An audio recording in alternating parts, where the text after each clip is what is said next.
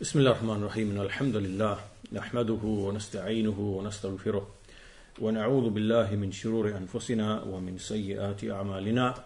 من يهده الله فلا مضل له ومن يضلل فلا هادي له. وأشهد أن لا إله إلا الله وحده لا شريك له وأشهد أن محمدا عبده ورسوله. أما بعد فإن أحسن الكلام كلام الله وخير الهدى هدى محمد صلى الله عليه وسلم. وإن شر الأمور محدثاتها وكل محدثة بدعة وكل بدعة ضلالة وكل ضلالة في النار uh, So this is the fifth lesson in the series on the story of Musa alayhi salam and Fir'aun and in the previous lesson we finished looking at the part of the story which um, rehearsed the arguments that Musa alayhis salam put to Fir'aun and the dialogues that took place between Musa and Fir'aun uh, with respect to the rububiyyah of Allah Azza wa Jal, the Allah's lordship and how that makes it binding that a person submit to the uluhiyyah of Allah Azza wa Jal. And so Musa al-Islam, he presented to him the evidences for the first of all the, the existence of Allah Azza and His rububiyyah, meaning His lordship, His creatorship, His ownership, His uh, control over the you know the creation. So we looked at that in some detail. We looked at the, the two dialogues, one which was in Surah Ash-Shu'ara and one which was in Surah Taha. And so we discussed those dialogues in a bit of detail, and we elaborated upon the you know the type of argument, or you know the the type of argument that Musa Islam used. And so basically, a, a reflection of the argument in general in the Quran, whereby the prophets, Ali Muslat they use clear visible signs in the creation which everyone can see, which everyone can observe and witness on a day to day basis, and that those signs in and of themselves are direct evidence, first hand evidence of the existence of Allah Azza And we said that this type of argument is very simple, very direct, it is not philosophical, it is not long winded, it is not something that the average person cannot understand, it does not require you know, um, you know, n- detailed knowledge of philosophy and things like this because the hujjah of Allah, the proof of Allah Azza has to be accessible to every single person.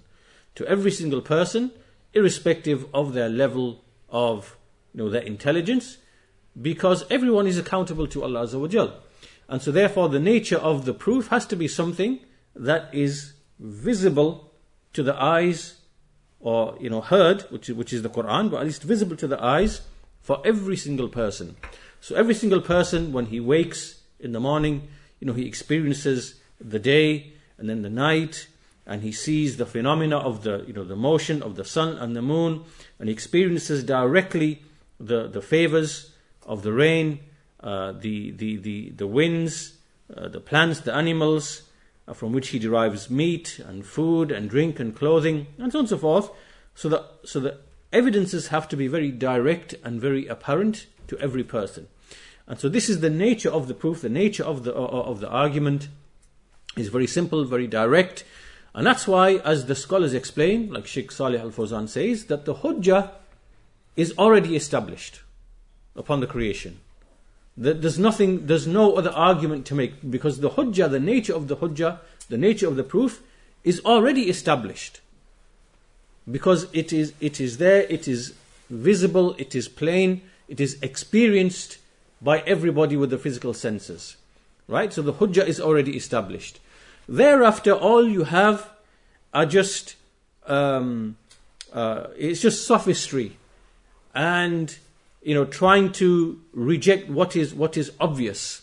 So when we interface with you know the, the atheists and people like that and they try to claim or they try to make you believe that all of this is, is just randomness and you know uh, came out of chaos, and that um, um, you know, life and the, the, the, what life is actually based upon, it is all just, all, all of this is just sophistry in argumentation. It is to flee from that which is very, very obvious and very, very plain to everybody. So, we explained the, the, the, the argument here of Musa salam, that he alluded to all of these phenomena and, and he established the proof. And we said that Fir'aun, he tried to use a number of diversionary tactics false arguments, and we explained them in uh, you know the previous few lessons. Uh, first of all, he tried to uh, argue by way of the favor he bestowed upon Fir'aun. Second, he tried to use the act. Uh, the, sorry, the, the, the Fir'aun tried to use the favor that he bestowed upon Musa al Islam by raising him in his household. And likewise, he tried to argue against him by saying that you killed a man and you violated the law in our country, you committed a crime right? To basically to deny the, the argument that he was bringing about Tawheed. Likewise, in the course of the argument, he tried belittlement. He tried to claim that he, Musa Islam, was mad. He tried to threaten him with imprisonment if he doesn't, you know, listen.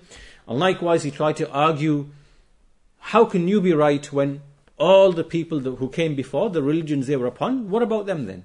You know, how come they didn't know what you are calling to, what you are bringing? Right? So he used all of these false arguments, and it came to a situation whereby he was unable to answer the actual argument.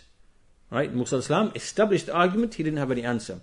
So he said, if you do not listen to what I, what you, you know, if you don't accept me as your Lord, then I'm going to imprison you.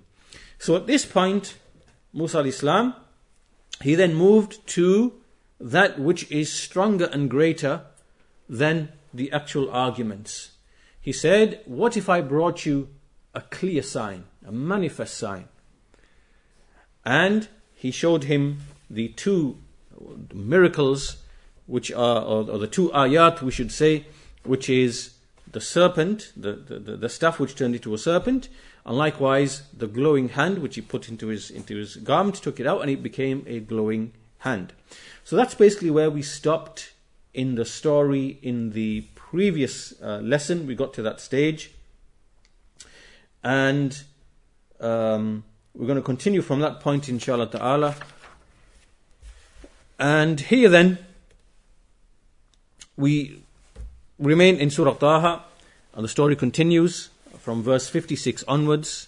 Allah Azza wa He says, وَلَقَدْ أَرَيْنَاهُ آيَاتِنَا كُلَّهَا فَكَذَّبَ وَأَبَى that we indeed showed him all of our signs, but he rejected, he denied, or he belied, and he refused. He refused in, in, in arrogance. He said, قال أجئتنا لتخرجنا من أرضنا بسحرك يا موسى He said, Have you come to our land to expel us from our land with your magic, O Moses, O, o Musa? فلنأتينك بسحر مثله فاجعل بيننا وبينك موعدا لا نخلفه نحن ولا أنت مكانا سوى He said, So let us, we will bring a magic which is like your magic.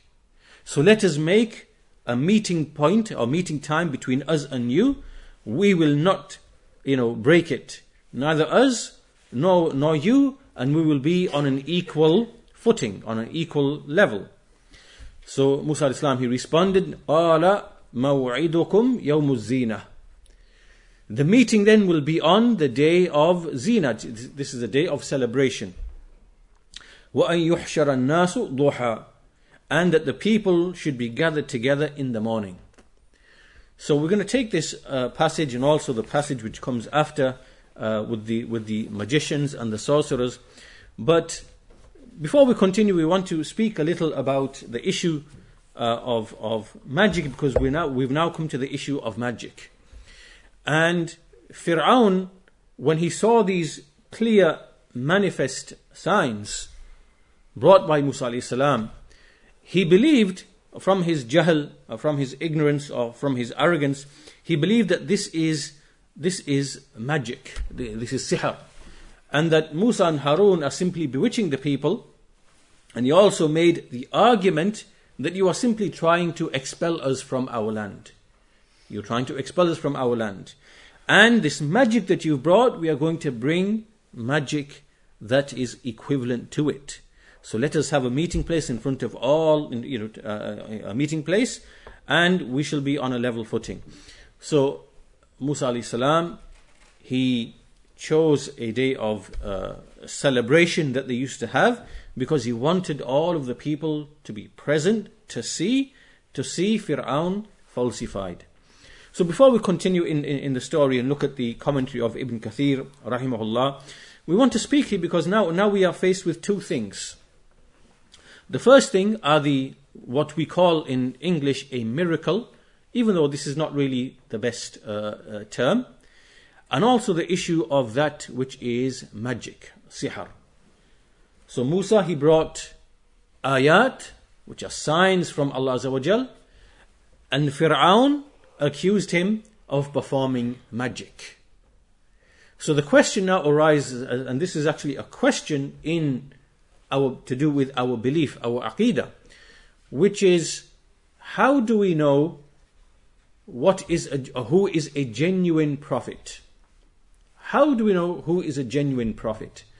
And how do we distinguish what a prophet brings from that which is done by the sorcerers, the magicians, the soothsayers, the fortune tellers, those types of people. Right? Because this is an issue uh, that, that uh, is discussed when we come to the topic of aqidah, especially when it comes to dealing with the prophethood and the nature of prophethood and how is a prophet known and so on and so forth. And how is he distinguished from people who do extraordinary things like magicians, like fortune tellers. And so in this topic we see that historically uh, the various groups they tried to speak about this topic and many of them they erred when they tried to speak about this topic and they introduced errors and mistakes into our aqidah for example, among them are the Mu'tazila, and among them are the, the Ash'aris. Right? So we want to stick on this topic uh, for a short while and just look at the issue of, of sihr and the issue of, of, of miracles. So what we, what we want to do is we want to really just quickly summarize the essence of the affair and we find that the, the, the, the, the from the people of knowledge who have really discussed this in great detail and done justice to the subject is Shaykh al-Islam Ibn Taymiyyah rahimahullah in a number of his books. He has a book called An-Nubuwat which deals with prophethood. He has a book called Sharh al-Asbahaniyah uh, which is an explanation of a particular creed in which he touches upon this topic. And likewise, uh, Al-Jawab al-Sahih liman baddala din al-Masih which is the correct reply to the one who altered the religion of Isa alayhis salam, the Messiah. Right? That's to do with Christians. And within there, he also discusses the topic of a genuine prophet. So, and, and obviously, one of the ways that we know a prophet is genuine is by way of what we call miracles. So, these points are, are taken, uh, uh, they are a summary of the essence of the affair. So, they can be known in the following points. So, the first point that we need to understand is that how do we know a prophet is speaking the truth? Because anyone can make a claim to being a prophet, is point number one. Right, somehow the truthfulness of a prophet has to be established. And although there are numerous ways by which we can establish that, one of the ways is by way of what we call in English miracles, even though this is not a good term. Right? the, the terms that we see in the Quran, which Shaykh al-Islam Ibn Taymiyyah has pointed out, we find that three specific terms are used. Three specific words, and we should re, we should always stick to those words because the words of the Quran, the words of the Sunnah are obviously best. And so those words are, first of all, al-ayah, al-ayah, which is the sign, ayat, signs. Second is al-bayyinah, al-bayyinah, again, which is a very apparent, clear, evident, apparent uh, sign. And likewise, you also have burhan, burhan, which again, burhan is is evidence. So these are the names which have come in the Quran specifically, and these are the words which the people of knowledge have used. And likewise, Shaykh al-Islam ibn Taymiyyah, he has indicated that these are the specific words. However, there are some other words which we have seen historically have been coined and been used. From them is mu'jiza, mu'jiza, which means a, which we translate as miracle. But the word literally mu'jiza means something which renders somebody else incapable. Right? It is something which uh, it's like a feat or a performance or something which which which renders other people unable to bring something which is like it. Right? This is mu'jiza. That's translated as a miracle. Or we say al khariq, um, you know, something which opposes uh, what is ordinary and what we normally experience, what is habitual, something is out of the ordinary. Um, or you have something which is ajib, something which is strange. These are some other words, but what you will realize is that these words are very general. They're very general. And these, these words can describe maybe what a magician does, or a trickster, or a, you know, so these words are not very unique. And although the words of the Quran and the Sunnah are very unique, an ayah, a bayyina, a burhan. So what the scholar says that when we when we use these words, first of all, we should stick to these words of the Quran, an ayah, a burhan, um, a bayyina. And if we use these other words like al-mu'jiza or you know something of that nature, we should qualify it that we are speaking specifically in relation to what a prophet does. Right? So we say the amazing affairs, the ajaib, which the prophets came with. Now we've qualified it with prophets. We didn't leave it general. Or we say al-mu'jizat allati dhaharat ala aydihim, meaning the miracles which occurred at the hands of the prophets. Right? We are qualifying these general words, the miracle, the, the strange, the extraordinary thing, the amazing thing. We are tying them to the prophets and messengers so we don't leave any impression that this is something that the magicians or the sorcerers or whatever else that they might that they might bring. So uh, so we, we are making it clear that the deed or the act or the thing that we are speaking about is something that only the prophets can bring. Right? So this is the first uh, and the you know the second point. Right? The words burhan, ayah, bayyina in the Quran. There are other general terms. Second point is that if we do use those general terms, we need to qualify them and make sure that we are speaking specifically about the prophets and the messengers. The third point then is now that we've established that the way Allah establishes the truthfulness of His Prophet so that the people can understand and know that He is indeed a genuine, genuine Prophet is by way of the ayah or the bayyina or the burhan. So these, what, what, what is the definition of the, of the ayah then? What is the definition of the bayyina or the burhan? The defini- definition is, it is those things, khawariqul ada, those things which are outside of the ordinary. They are outside of the ordinary. That which we are, that we gen, gen, gen, uh, generally see. And they are outside of the ability of the jinn and men. This is a very important condition, right, in the definition of what is an ayah. Or if you want to use the word miracle, you can use the word miracle, but ayah is, is the word. Right? It is something which is out of the ordinary. It is beyond the capabilities of jinn and men. Right? And it is something that Allah does with respect to His messengers. And in doing so, He is informing the people that this is a genuine prophet. Right? So I'm going to read through that once again. It's very important that you understand this. An ayah or a bayyina or a burhan, which Allah brings, it is something which is outside of the ordinary, outside of the usual laws and the scheme of things that we experience. And it is outside, not, not just extraordinary, but it is outside and beyond the abilities of jinn and men. So this means now this excludes magic. automatically magic is excluded because magic is from the handiwork of jinn and men.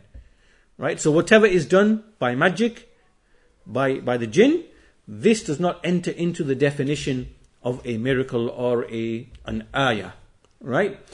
So, it is something that Allah He does with His prophets and messengers, and in doing so, He is informing the people. This is this is ikhbar, informing the people that this is a genuine prophet. This is a genuine prophet. Now, as you can clearly see, this is point number three in our, in our list of points. As you can clearly see, from the conditions then is that an ayah, its condition is that it has to be outside the capabilities of jinn and men. Why is this? It is because the messengers are sent to the jinn and men. It wouldn't make sense if what the prophets and messengers did, or the miracles that Allah bestowed upon them, were equal or equivalent to what the jinn and men can do by way of you know the sihr, by what the jinn do, or by way of other type of trickery and deception that you see the people using. Right? Because then the prophets and messengers could not prove to the jinn and men that they are genuine prophets and messengers, because the jinn and men can just do bring whatever they do, and it wouldn't be clear to the people. So so from the conditions of this of this ayah is that the is that the, the prophets and messengers they have to bring something which is completely outside the capabilities of the jinn and men. You know, in terms of the, the actual ways and means that they have at their disposal. Right? So in terms of jinn, we know that the jinn have there's many things that they can do. Uh, they can travel very rapidly, they can take information, they can carry things, they can influence uh, people in their minds, in their senses, there's many things that the jinn can, uh, can actually do. And likewise, the jinn can also inform men of some of the, uh, you know, the, the, the, the, secrets of Allah's creation, the things in Allah's creation, how Allah's creation works, in terms of the ways and means, the asbab, things of that nature. Um, or they can direct them to these affairs. And as for men, the men likewise, they, there are certain things in their capacity and capability. So what the what the prophets and messengers bring, it has to be beyond that capability. Now, once we understand this, we should also understand that when we speak of the ayat or these miracles, then as the scholars explain, there are those which are time bound, and there are those which are not time bound.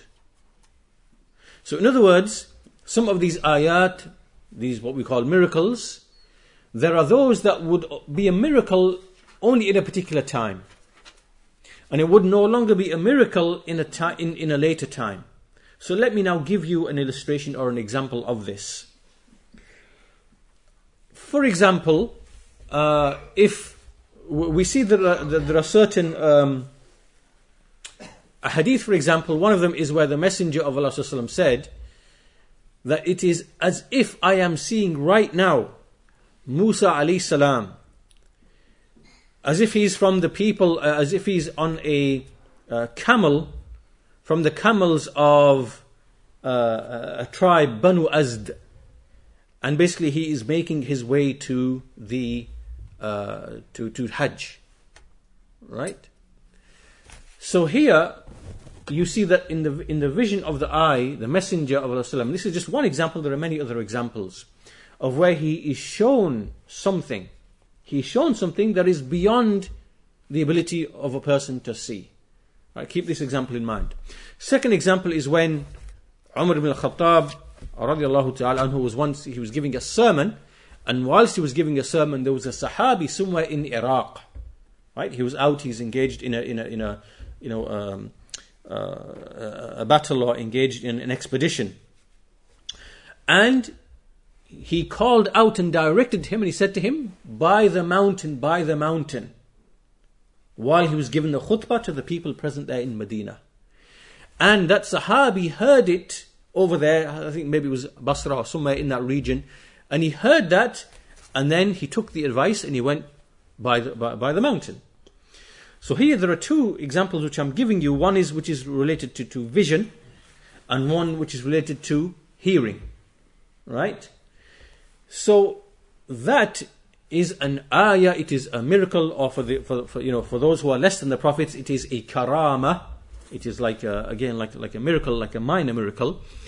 These things, if we, if today, if we were to now say that we can see someone on the other side of the earth and we can direct them or we can speak to them, this, this would no longer be a miracle. Because now the technological means are present in order to achieve the same thing. Right? And likewise, you can go back and you can see in history something which is 100 years old, and you can see on film, you can see captured events taking place which are 100 years old. Right? To look back into history now visually, isn't that's no longer a miracle. It's, meaning it's no longer something that would be uh, a miracle in this time and age. And similarly with the issue of, of, of, of hearing. So the point being, there are some miracles which are miracles which are time bound. And there will no longer be miracles in a different time because of the advance in technology and things of that nature. So this is a distinction, important distinction that Sheikh Salih Al Sheikh uh, he makes and you know he mentions it in his commentary on uh, Aqidatul Tahawiyya. So, so this is one type of uh, miracle. The second type of miracle is one which is not time bound, and so this would be, for example, the fire which Ibrahim al Islam was thrown into, and Allah Azawajal, He altered the properties of the fire so that it no longer had the qualities of you know of heat and burning and so on and so forth. So here we see this now is a direct, it's, it's, it's an intervention. It's an intervention in the creation to change the actual properties and the qualities of something. Right? So this distinction is very, which Sheikh Salih al Sheikh, which he has made, is very important for us to understand. Because um, there, in fact, there are many important reasons why it, it's important for us to understand this issue. So I'm going to I'm, I'm going to stick to this point for a, for a while because of its uh, importance. So one of the things which is connected to this issue, then distinction, this distinction between uh, something that would be a miracle in a certain time, and it wouldn't be a miracle in another time, right? One of the things which is connected to this is the issue of how we as believers we believe in the unseen right the first description of the believers in the quran is what what, what does it say uh, those uh, those who uh, believe in the in the ghaib الذين يؤمنون بالغيب those who believe in the unseen that's the first quality mentioned of the believers in the Quran that they believe in the, in the unseen and believing in the, in, in the unseen is from aql, it is from reason. It is from intelligence to believe in the unseen. As for the claim of, you know, many, many people in history, uh, from the types of atheists and other than them, uh, they've, they've tried to argue like this false idea that the only thing that exists is what, is what you can perceive with the senses. This is batil, this is false. Right? There are things which exist outside of your direct experience.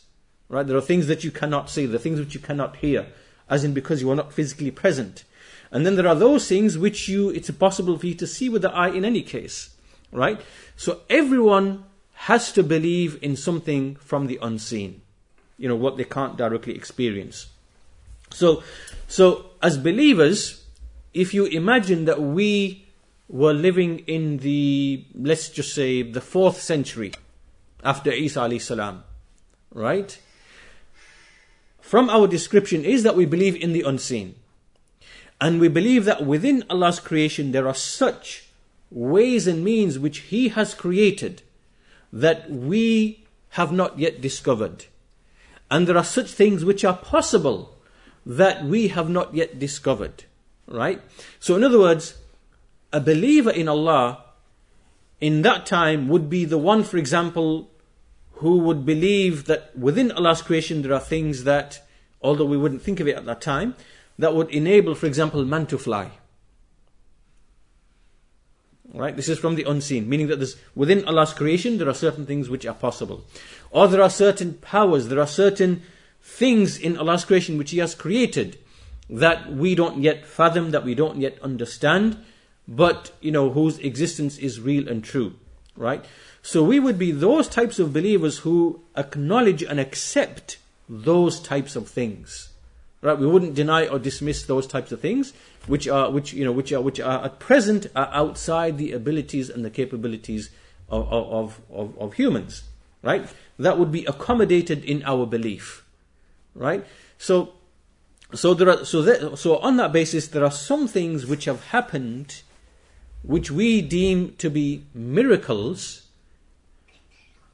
for which no one has any reason to deny right so no scientist can deny this idea of miracles then right because the examples which i gave you about which we see about you know seeing something or hearing something which would be impossible in that time to hear or see we now know that there, that there exists the means to be able to achieve that.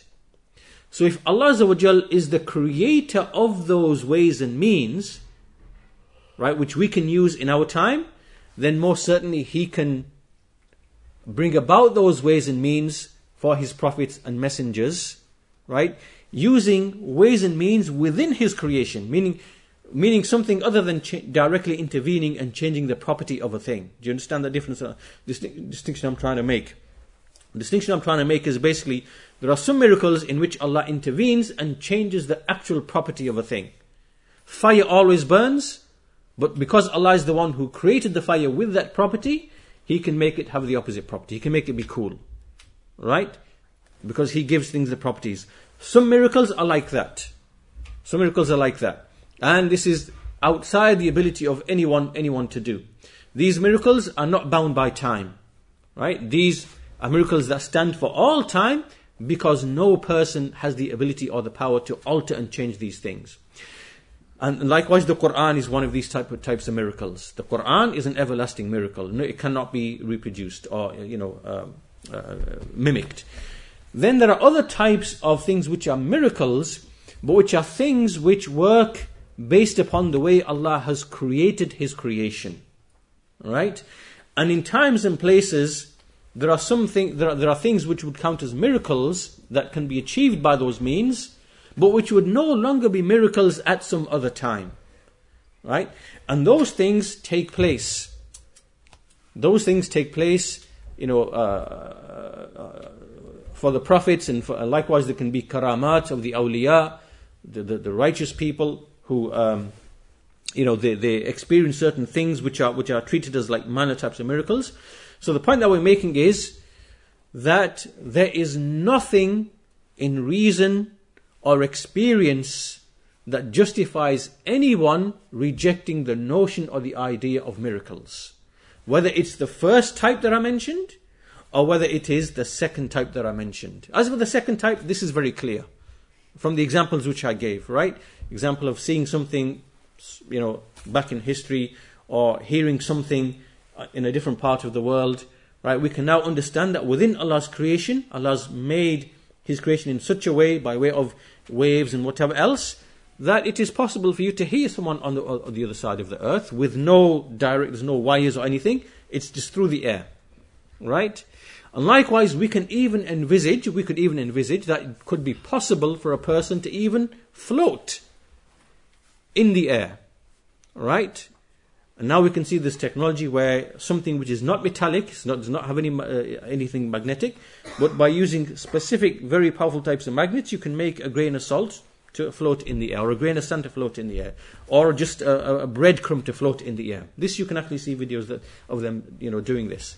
Right? There are specific types of very powerful magnets that bring weightlessness. They can bring this idea of, or not this idea, but this reality of removing weightlessness from a thing.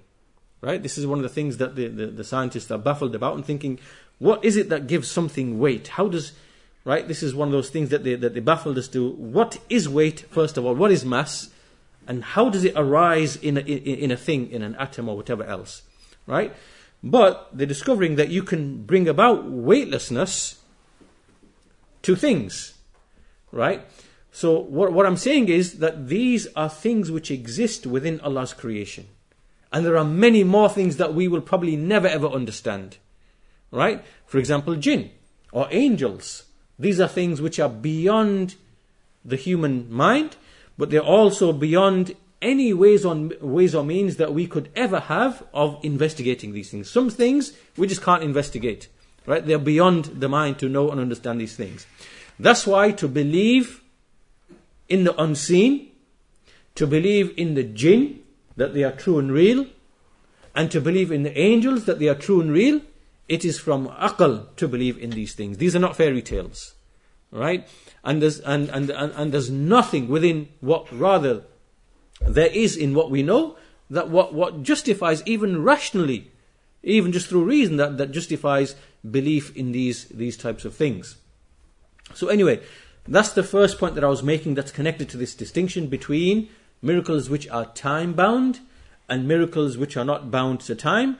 They apply all the time, right? They are, if you like, you know, eternal uh, uh, miracles, meaning they apply at every time, they can be done at, at any time. So that's one of the, the key things that we need to understand from that. Um, that, uh, first of all, it's perfectly within reason to believe in these things. And secondly, many miracles of the past, they cannot be denied on scientific grounds. You've got no scientific grounds to deny that, you know, one of the miracles was to, you know, uh, a Sahabi heard another Sahabi from such and such a, a different location, right? Because Allah is able to carry the voice through whatever means, because He's the creator of these ways and means, to carry them to someone else on the other side of the earth if He wants to right? And there's, there's nothing that deems that to be impossible in terms of what we actually know and understand of how the creation works and how it functions. So, obviously, there are some, some ben- these are some of the benefits in knowing that particular uh, distinction. So, once that is clear, we continue, and the next point that we want to make is that miracles then, or the ayat of Allah they are just one of the many ways and means by which we can know someone is a true prophet. Right? It is not the only way. It is a mistake to say that the only way we can know a prophet is if he brings a miracle. Right? This is, this is not correct. This is not true. Rather, the way by which we can know a prophet is a genuine prophet from Allah. There, there are many ways and means. Right? Miracles is just one of them. So from those ways and means is, uh, first of all, the akhlaq, the actual uh, qualities and the traits and the mannerisms of that individual.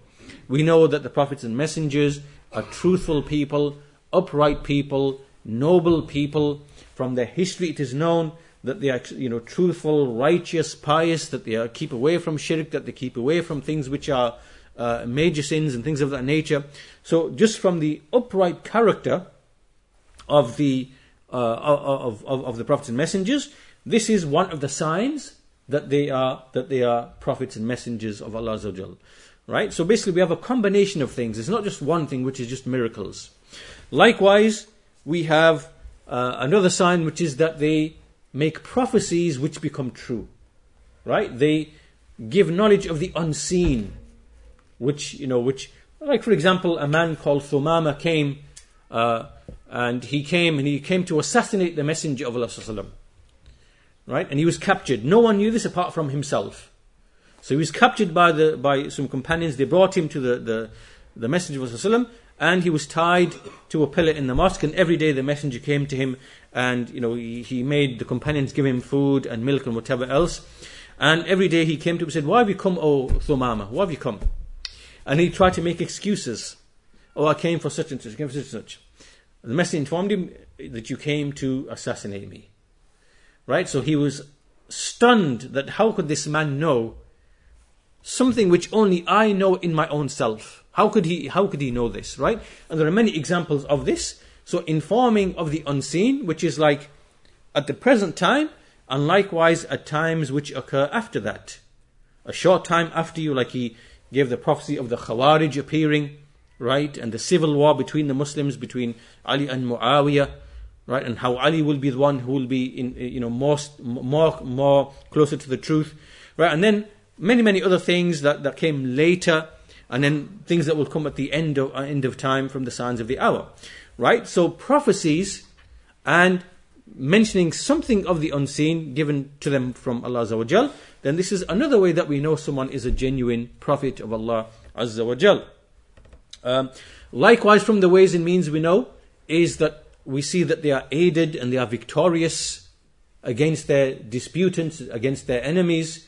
So we see that the Messenger of Allah was given victory over uh, the Persians and the Romans, and before that the pagan Arabs, right? And then Islam spread across, you know, Africa towards the west, and then towards the east, going across India and so on and so forth, right? So this this is clear, manifest victory in a very very uh, short time. That again is a clear proof that Allah Allah wouldn't aid a liar. Allah wouldn't aid an impostor, someone who claims to be a prophet and is not a prophet. How, how and why would he aid such a messenger and his followers with such a, a huge empire? And then we also have, in the case of the Messenger of Allah, the Quran. The Quran is an everlasting uh, miracle. So the point that we are making is that the way by which we know a genuine prophet, there are many different routes and angles. They support each other, and it is wrong to claim that the only way we can establish a miracle, uh, the, uh, establish that a prophet is a prophet, is by claiming that he must bring a miracle. Right? This is a wrong. This is a wrong notion, and it is a wrong idea. Now, this now, now that we've covered a miracle, what is a miracle? And a miracle is something that Allah, basically Allah is, essentially Allah is informing you by way of this thing that this is a genuine prophet and a messenger, and that thing has to be outside of the capabilities of jinn and men. Right? So from this now, the next question that follows then is that, that there must be clear differences between what is a miracle, an ayah, and what is sihr. What is magic. Right? There must be clear distinctions. By definition, there has to be distinctions. So from the clear distinctions, um, we mention a number of them. Uh, first of all, that magic is something that is known amongst the people. All in all nations, in all societies, people understand and know magic. They know what it is. They know that you, you know, that you do certain filthy, evil deeds to please the jinn, to please the shayateen, to please the devils. The devils will then appoint a jinn, and they will assign that jinn. They will send that jinn to go to that person, to that individual whom they want to be afflicted or inflicted. That jinn will then remain with that person. That jinn will enter the body it will do whatever things were requested. It could be to separate a man from his wife. It could be to make him feel a pain in, in some part of his body. It could be to make him lose his akal, to lose his you know intellect. It could be right. So all of these things, we know how these things work.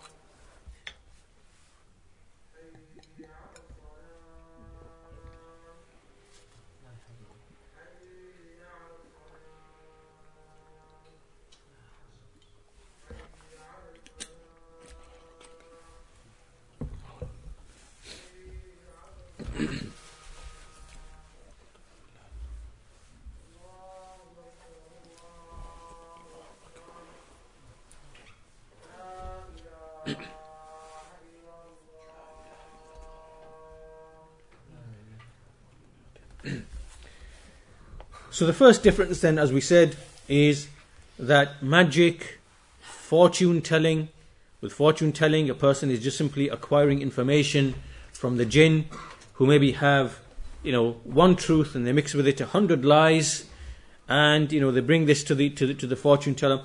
All these we know how this works, right? The mechanism by which the magician does what he does. All of this is within the created ways and means. Right? And this is something that is known amongst all nations. Magic has existed for a very, very long time. And in every nation, there are people who understand these affairs. They're able to, uh, go to someone who practices magic and they're able to you know bring about these effects which are which are out of the ordinary so so this is the first thing as for the prophets and messengers what they bring then those affairs are not really they're not really known they are not common among the people and they are not something which can be can be reproduced the second thing is that magic and fortune telling is something that can be learned and can be acquired. Or it is an art that can be learned. This is unlike prophethood. And unlike, you know, uh, a person cannot train to be a prophet. You can't practice, and you can't um, do spiritual exercises, do mental exercises. You, you can't, you know, learn to be a good speaker and learn to, how to uh, influence people and then become a prophet. Right? No one, you, you can't become a prophet by way of that because prophethood is something which is bestowed. Allah chooses a prophet and then He aids him and supports him. So we know that magic is something that the people indulge in. It is an it is a craft that can be learned if you go and you you know you learn from a magician or you read certain books you become a uh, you know a, a, magician. And all of this entails that you you know enter into shirk and kufr and evil vile filthy things because only then will you win the aid and the support of the shayateen and and, and, and the devils. Whereas we know that the prophets and messengers they bring the complete opposite of all of that they bring tawheed they bring justice they bring truthfulness. They bring righteousness. They bring cleanliness, right? Of, of the heart and likewise of the body. Whereas the magicians, they are the opposite of, of all of that. So these are some of the differences between the miracles, the ayat of the Anbiya, and the magic that is performed by the jinn and men, right? The, in collaboration with each other between between the jinn and uh, the men. Now, if you remember at the beginning, I said that um, we made a we, we, in the definition of what is a miracle or an ayah. We said it is something that is beyond the abilities of jinn and men by definition, right? Now we're going to look at some groups who made a mistake in this topic. They made a mistake. They are the Mu'tazila and they are the Ash'aris. Right? So the Mu'tazila, what they said, the Mu'tazila, they said, they basically said that the only way we can know a prophet is a genuine prophet is by way of miracles. Right? That's the only way we can know a prophet, by way of miracles. This, as you know, is a mistake because there are many ways and angles of knowing a prophet. But they said the only way of knowing a prophet is that he brings a miracle. And then they said, when they looked at the issue of magic, and they looked at the issue of miracles which occur to the righteous people, the karamat of the awliya, they said that if these things can happen at the hands of magicians, and it can also happen at the hands of righteous people, then we would not be able to distinguish between them and between the prophets. Which means that these things must be false. There's no such thing as magic. And there's no such thing as a miracle, a karama to the awliya. So what the Mu'tazila did is they rejected the reality of magic and they rejected the reality of miracles which happened to other than the prophets, like the Sahaba, the awliya of Allah, and so on and so forth. Right? And they use their reason. They reason that this, these things which are happening, there's no such thing as magic. It's all in the head. And there's no such thing as a, a, a karama to, to a wali. This is just something which can be explained by the normal ways and means, right? So the Mu'tazila, upon this false idea that only a miracle can prove a prophethood. They then rejected the reality of magic and they rejected the reality of the karamat of the awliya. Right? This is how they fell into a mistake. And as for the Ash'aris, the Ash'aris also made a mistake. They said the only way we can know a prophet is by way of miracles And miracles are things which are outside of the ordinary. However, magicians can also do miracles. They can also do things that other people can't do. But the difference is that the prophet will make a claim to be a prophet and he will make a challenge with respect to his miracle. Right? So, in other words, what's the difference between a prophet and a magician? This is what the Ash'aris are saying now, yeah? This is wrong, this is false what they are saying. They are saying that a prophet will bring a miracle and the magician will bring something which appears to be a miracle. But the difference is the prophet will say, I am a prophet and I challenge you to bring something like this. Right? And then what Allah will, will do, Allah will make it, He will prevent those people from bringing something similar to what the Prophet, what the Prophet brought. Right? If you think about the situation, what really then is the miracle here to the Ash'aris? There really isn't a miracle because to them, what the prophets and messengers do are the same as what the magicians do. Right? The miracle is really Allah stops and prevents the magicians from doing something that will mimic and rival what the prophets and messengers do. Not that they don't have the ability, they have the ability, but Allah intervenes and He prevents them from doing it. Can you see how this is false? This is false. Because here they haven't truly distinguished between a prophet and a magician. What they are saying is that what the prophets bring of miracles and what the magicians do of miracles, they're all the same thing. They're the same category. They are things which are just outside of the ordinary, right? But what the difference is to them is that the prophet makes a claim of being a prophet and then he challenges them. I challenge you. I challenge you to bring something like this, right?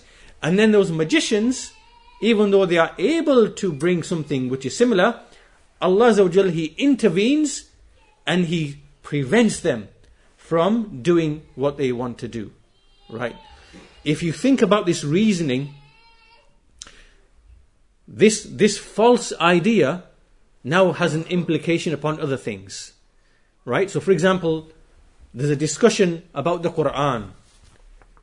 Is the Quran something that can be mimicked and reproduced? What we say as Ahlul Sunnah is no, it is impossible. The Quran is a miracle that can never ever be reproduced. Right? But if you take that understanding of a miracle that we just discussed, it would mean that the Arabs were able to bring something like the Quran, but Allah simply prevented them from doing so. Right? Do you understand? Upon that understanding of what is a miracle, and that's false. Rather, the Quran is the speech of Allah. It can never ever be mimicked. It cannot be reproduced. It is outside of the ability of the jinn and men. That's why you see the challenge in the Quran. So if you to gather, bring together the jinn and the men to bring the likes of this, then they will, they will not be able to bring the, brings the like. Meaning it is outside the ability of jinn and men to bring the Quran. So this shows that if we do not have the right understanding of these topics, of, for example, what is a miracle, and what is magic, what is sihr, and what are the differences between them, right? We will not be able to prove and establish the difference between a genuine prophet and a fake and a false prophet, right?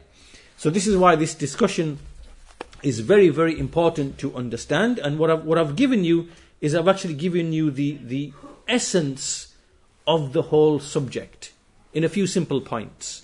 Although it is discussed in great detail in the books of Shaykhul Islam Ibn Taymiyyah. But that should give you the, the essence and the crux of the, of the affairs. So coming back to the issue, we said that we are in the story of Musa salam and Fir'aun. And Musa salam has shown Fir'aun two miracles, two ayat. The first ayah is the snake, the staff turning to a snake, which devoured, oh sorry, not, not at this point. He just simply showed him the, the sign at this point, in front of Fir'aun. And then he showed him the hand, the illuminating hand, right? Which is impossible for anyone to, to mimic or to bring that, even within the ways and means that we have within the creation. So when he saw this, Fir'aun said, This is nothing but magic. This is nothing but sihr that you have brought. And we are going to bring magic which is going to be similar to this. So let us have a meeting and let us, you know, see, see who is, uh, you know, whatever. So we are at this, we are at this part in the story. And so Musa alayhis salam, his response, as we, as, as he said, is that, you know, we, we, as Ibn Kathir says, that he said to him, um, uh, that that uh, our meeting uh, point, Maw'idukum Yawmuz is on the day of celebration. And so this was on the day of uh, a huge celebration. Musa Islam said that we want the people to be gathered in the morning, meaning in the first part of the day when it's hot and, and it's very light, it's out in the open, it's not in the night time where you can, you know, deceive and trick and, and under the cover of night. It is out in the open, everybody can see. And so Musa Islam, he chose this time because he wanted everyone to see uh, the falsification of the magic that Fir'aun was going to bring. So we're going to close because it's time for the prayer now. But just before we close the lesson, uh, we spoke about miracles, and we'll just finish briefly to speak about magic, right? So when we speak about sihr, magic, magic is of a number of types based upon what we see in the Quran and the Sunnah. So, first of all, the definition of magic magic is uh, ma latufa sababuhu وخفي. Magic is a word, sihr, which means anything whose ways and means is subtle and hidden. Whose ways and means, whose causes is subtle and hidden. You can't see what, what the cause of this thing is, right? So, for example, when you see a person um, going mad or losing his mind, you can't see any medical reason why this man should be should be behaving like this. Or when you see a split between a husband and wife, right? You see them just sudden change of character. You, you, you can't see what the reason is behind this.